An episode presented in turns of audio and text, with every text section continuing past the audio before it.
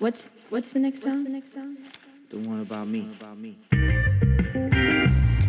皆さんこんばんはなおですちょっといきなりあのー本題なんですけどもうコロナっすね今日3月20日かな？えっ、とついにニューヨーク明日の夜8時から美容室ネイルサロンえっ、となんだあれタトゥーとかねああいうひ人と人が触れ合う系はもう明日の夜8時からお客さん取ったらダメ。まあ数日前からね普通の会社ももう半分ご半分かな？半分しか出社させないでくださいから75%は休ませてになってもう来週からは完全に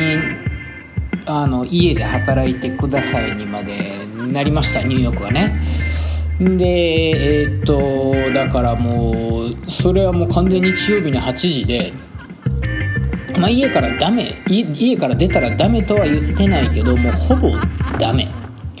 外に出ていいのは、まあ、病院行ったりとか、えー、とペットの病院もいいんかな、まあ、そういうだから病院系薬局普段の日常品を買える系のお店は開けてていいけど外に出る時も一人で走りに行ったり自転車に乗ってもいいけどバスケットボールみたいなこう人に近づく系はもうダメ。1.8メートル以上離れてくださいってなってましたね。もしでビジネス系もそういうサロンとかが開けてんの見つかったらかなり厳しいあの罰にするっていう形になりました。ね。えっ、とでもうバーは開けたらダメやしレストランはテイクアウトオンリーにもなったしまあうちの店はね今週水曜日にもう閉めるって決めてもう閉めてたんですよね。今日が金曜日かな。水曜水木火曜日最後で水木金に閉めてたら今日の朝もう土曜日の夜までは働いていいけどそれ以上はダメっていう風に決まったんですよね。まあ何ヶ月も前からもうねニューヨークは絶対にコロナアホみたいに蔓延蔓延してるやろって分かってたのに何にもやってなかったニューヨーカーのせいなんで僕からしたら本当もうイライラしかないですけどね。これで本当にどんだけ気をつけてた人にまで迷惑がかかってるんだっていうのがね、まあ、別に僕が気をつけてたから僕がってわけじゃないですけどね。ただもっとちゃんとできたんじゃないかなと思ってます。まあ今日何の話かっていうとね、これに合わせて今ぜひ、まあ特にアメリカに住んでる人は、リアルなんで見てほしい映画が、コンテージョン、あとアウトブレイク、両方ともね、ウイルスの話で、両方とも面白かったんですけど、コンテージョンの方はあの SARS を元にして作られた映画かな。アウトブレイクはもっともっともう1990何年とかに作られた映画なんで SARS とかよりもっと前ですけど、えっとね、アウトブレイクの方がエンターテイメント性はありますね。ハラハラドキドキとかちょっと怖かったりとかもするし、なんか、こっちはアフリカから来た病気で、コンテージョンは中国から来た病気。まあ SARS がモデルなんで。まあ、コンテージョンの方がリアルですね。今のニューヨークはこういう風になってるみたいな感じはコンテージョンで、アウトブレイクの方がもうちょっとこう陰謀論みたいなね、そういうのとかもあったりして、ちょっとこう、信じるか信じないかみたいな、そういうところもちょっと混ざってる感じです。まあね、この映画見てね、ちょっと僕すげえびっくりしたんが、あの、アウトブレイクの方は昨日の夜見たんですけど、コンテージョンも2週間ぐらい前に見てたんかな友達に勧められて。で、アウトブレイクもまあウイルスの伝染の話だから見ようと思って見たら、一番最初に出てくるメリーランドのフォーツデトリックっていう建物が出てきて、そこでなんかこう、働いてるサムっていう人がメインキャラクターなんですけど、あのー、何がびっくりしたって僕、小6、12歳から、えっと、2年半ぐらいアメリカに住んでたんですね、メリーランドに。で、その時に、うちの母親が働いてたのがこのフォートデトリックっていう、えっと、場所やったんですよ。これね、軍が持ってる、アメリカ軍が持ってる多分基地なんですよね。フォートって多分基地なんで。で、うちの母親もなんでこんな、なんかね、一緒に仕事場行ったら、こう中に入、もう塀で囲まれてて、で、中に入るのになんか、証明書みたいなの見せないと入れないんですけど、あの入ったらね真剣に戦車とか置いてあったりしてでその軍隊さんがこう遊ぶ用のボーリングの施設とかあったりしてでそのフォトデトリックの中自体にねあの軍人さんが住んではるんですよねだから家とかもいっぱいあって結構でかいんですけどあのそこでボーリングとかしたら1ゲーム1ドルとかでできるんでまあちょっと古いあれなんで自分で点とかつけなくちゃいけないですけど手書きで。まあそういうところでね、働いてて、で、なんとなく気分的に覚えてたのが、湾岸戦争が、イラクとの戦争が始まったから、なんか日本に帰ったっていう記憶はあったんですよね。それ軍の施設やから、なんかこう中に、こう仕事で入るたんびに、すごいなんか、あの、検査が厳しくて、こう来る今まではその車の前になんかそういう証明書みたいに貼ってたらスッて入れたぐらいやったんですけどその後はもう本当にねまあそれまで僕とかも妹とかもしょっちゅう中に入ってあの母親のボスとかに会ったりとかあのあうちの母親昔がんの研究してたんですけどなんかそういうネズミに餌あげたりとか普通にしまくってって入れてたんですけどそれがなってからも僕のもちろん入れないし入るたんびに車のトランクも開けてすごいでっかい何ていうんですかあれ歯医者さんであの口の中覗くちっこい丸い鏡みたいなのあるじゃないですか。あれのクソでかいのでもう車の底から全部調べられてでまあなかなか仕事に行くのも大変でちょっともう危なくなってきたからっつっていきなり日本に帰るって母親一番ある日突然決めて、まあ、うち母子家庭なんで母親と妹3人で住んでたんですけどアメリカに。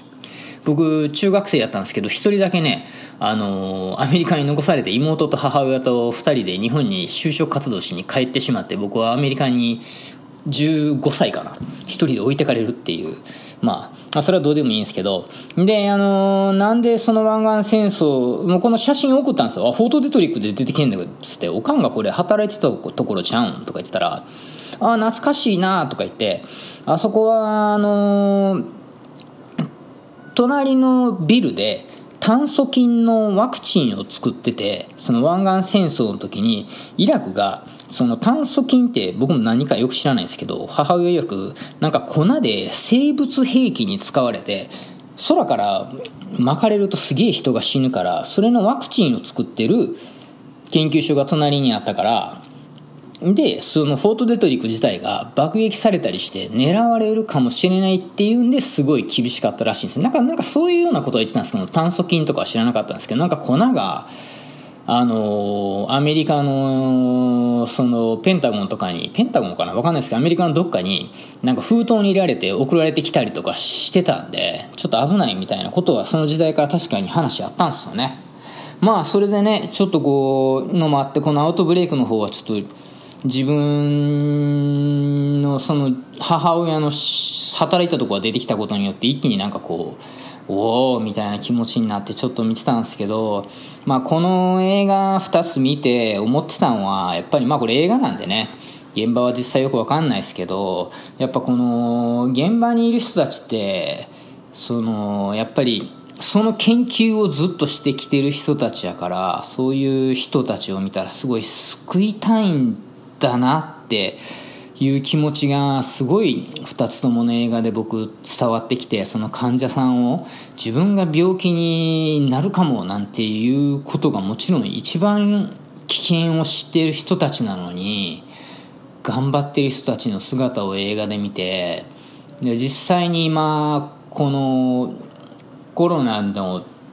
現場でね病院でニューヨークでもどんどんどんどん病院に熱出た人とかがやってきて検査してほしい検査してほしいってやってくるの怖いやろうし自分その人のね家族もあるやろうし例えばそのお医者さんがとか看護師さんが男性の方なら自分の奥さんがたまたま今妊娠してる可能性もあるし子供もいる人もいるやろうし逆に女性の方が働いてる人で妊娠初期の人も働いてるかもしれんし妊娠してなくてもやっぱり自分が病気になるの怖いし自分のその働現場の人にも親とか、まあ、本人が年いってたりとかしてたら自分の命も危険な中働いてんねんなって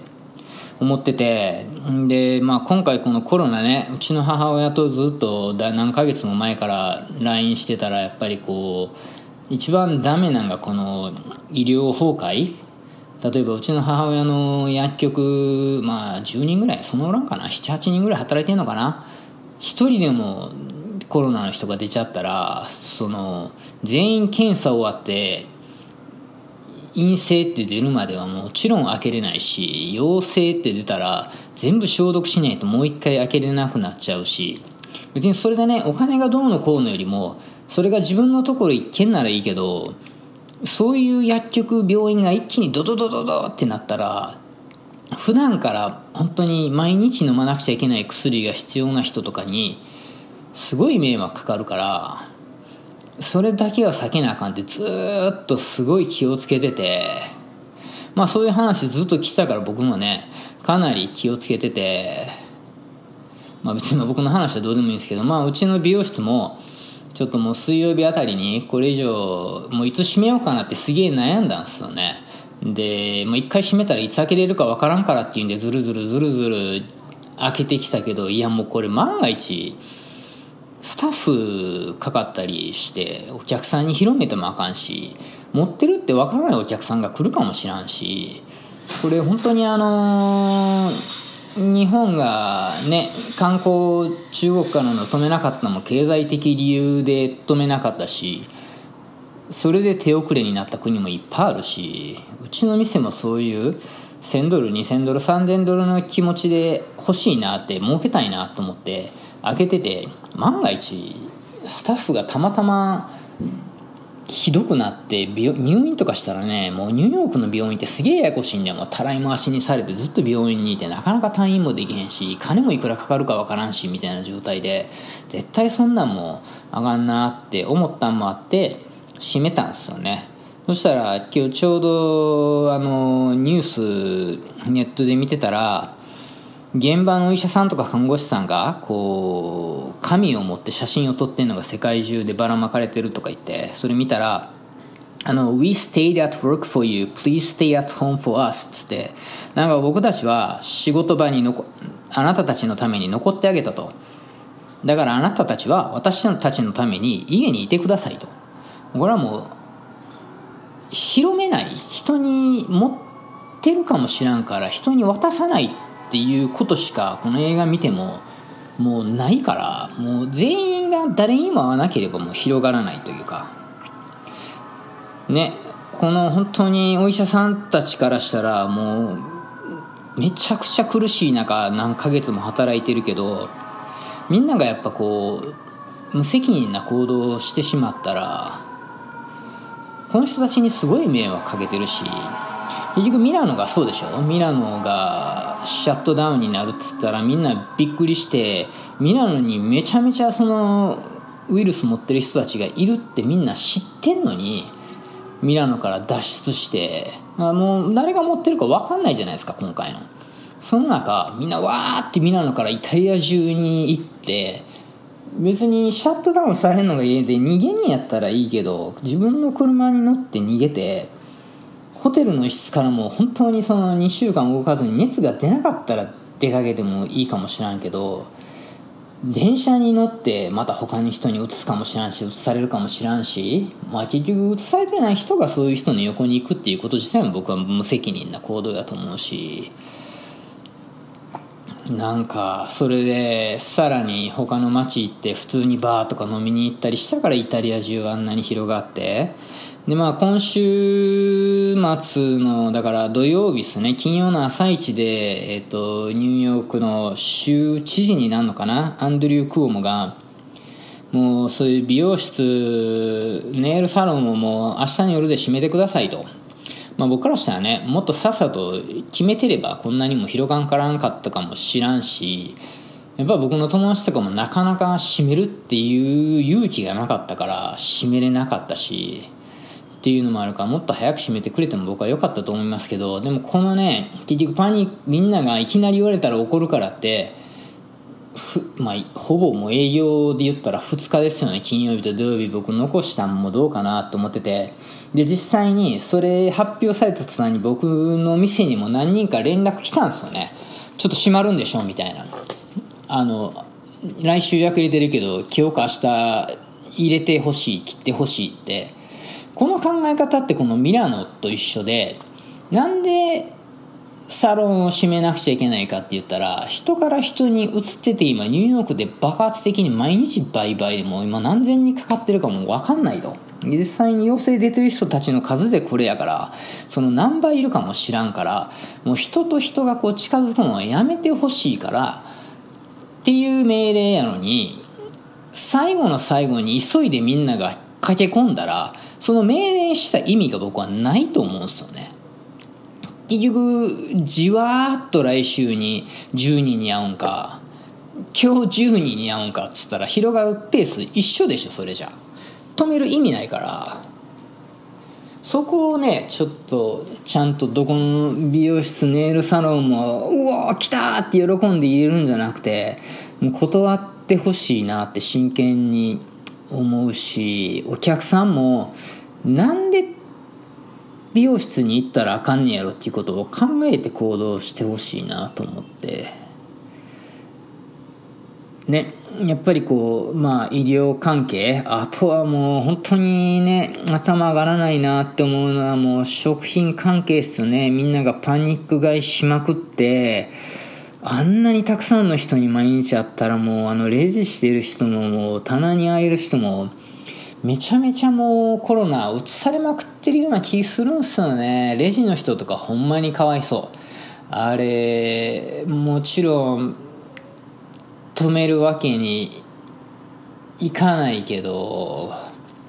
もっとニューヨークならなんて言うんすか？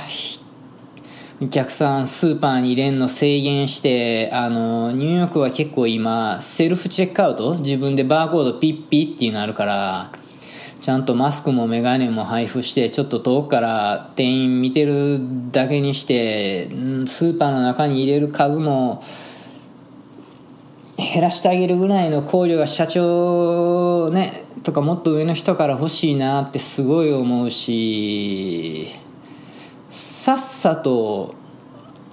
収まらしてもう人生長いねんから23ヶ月。いやもちろんその23ヶ月で本当に苦しくなる人たちの気持ちは分からんでもないけど今苦しくて食べるものが本当になかったらそれはそれでねお金持ってる大企業が食い物なんか配ったら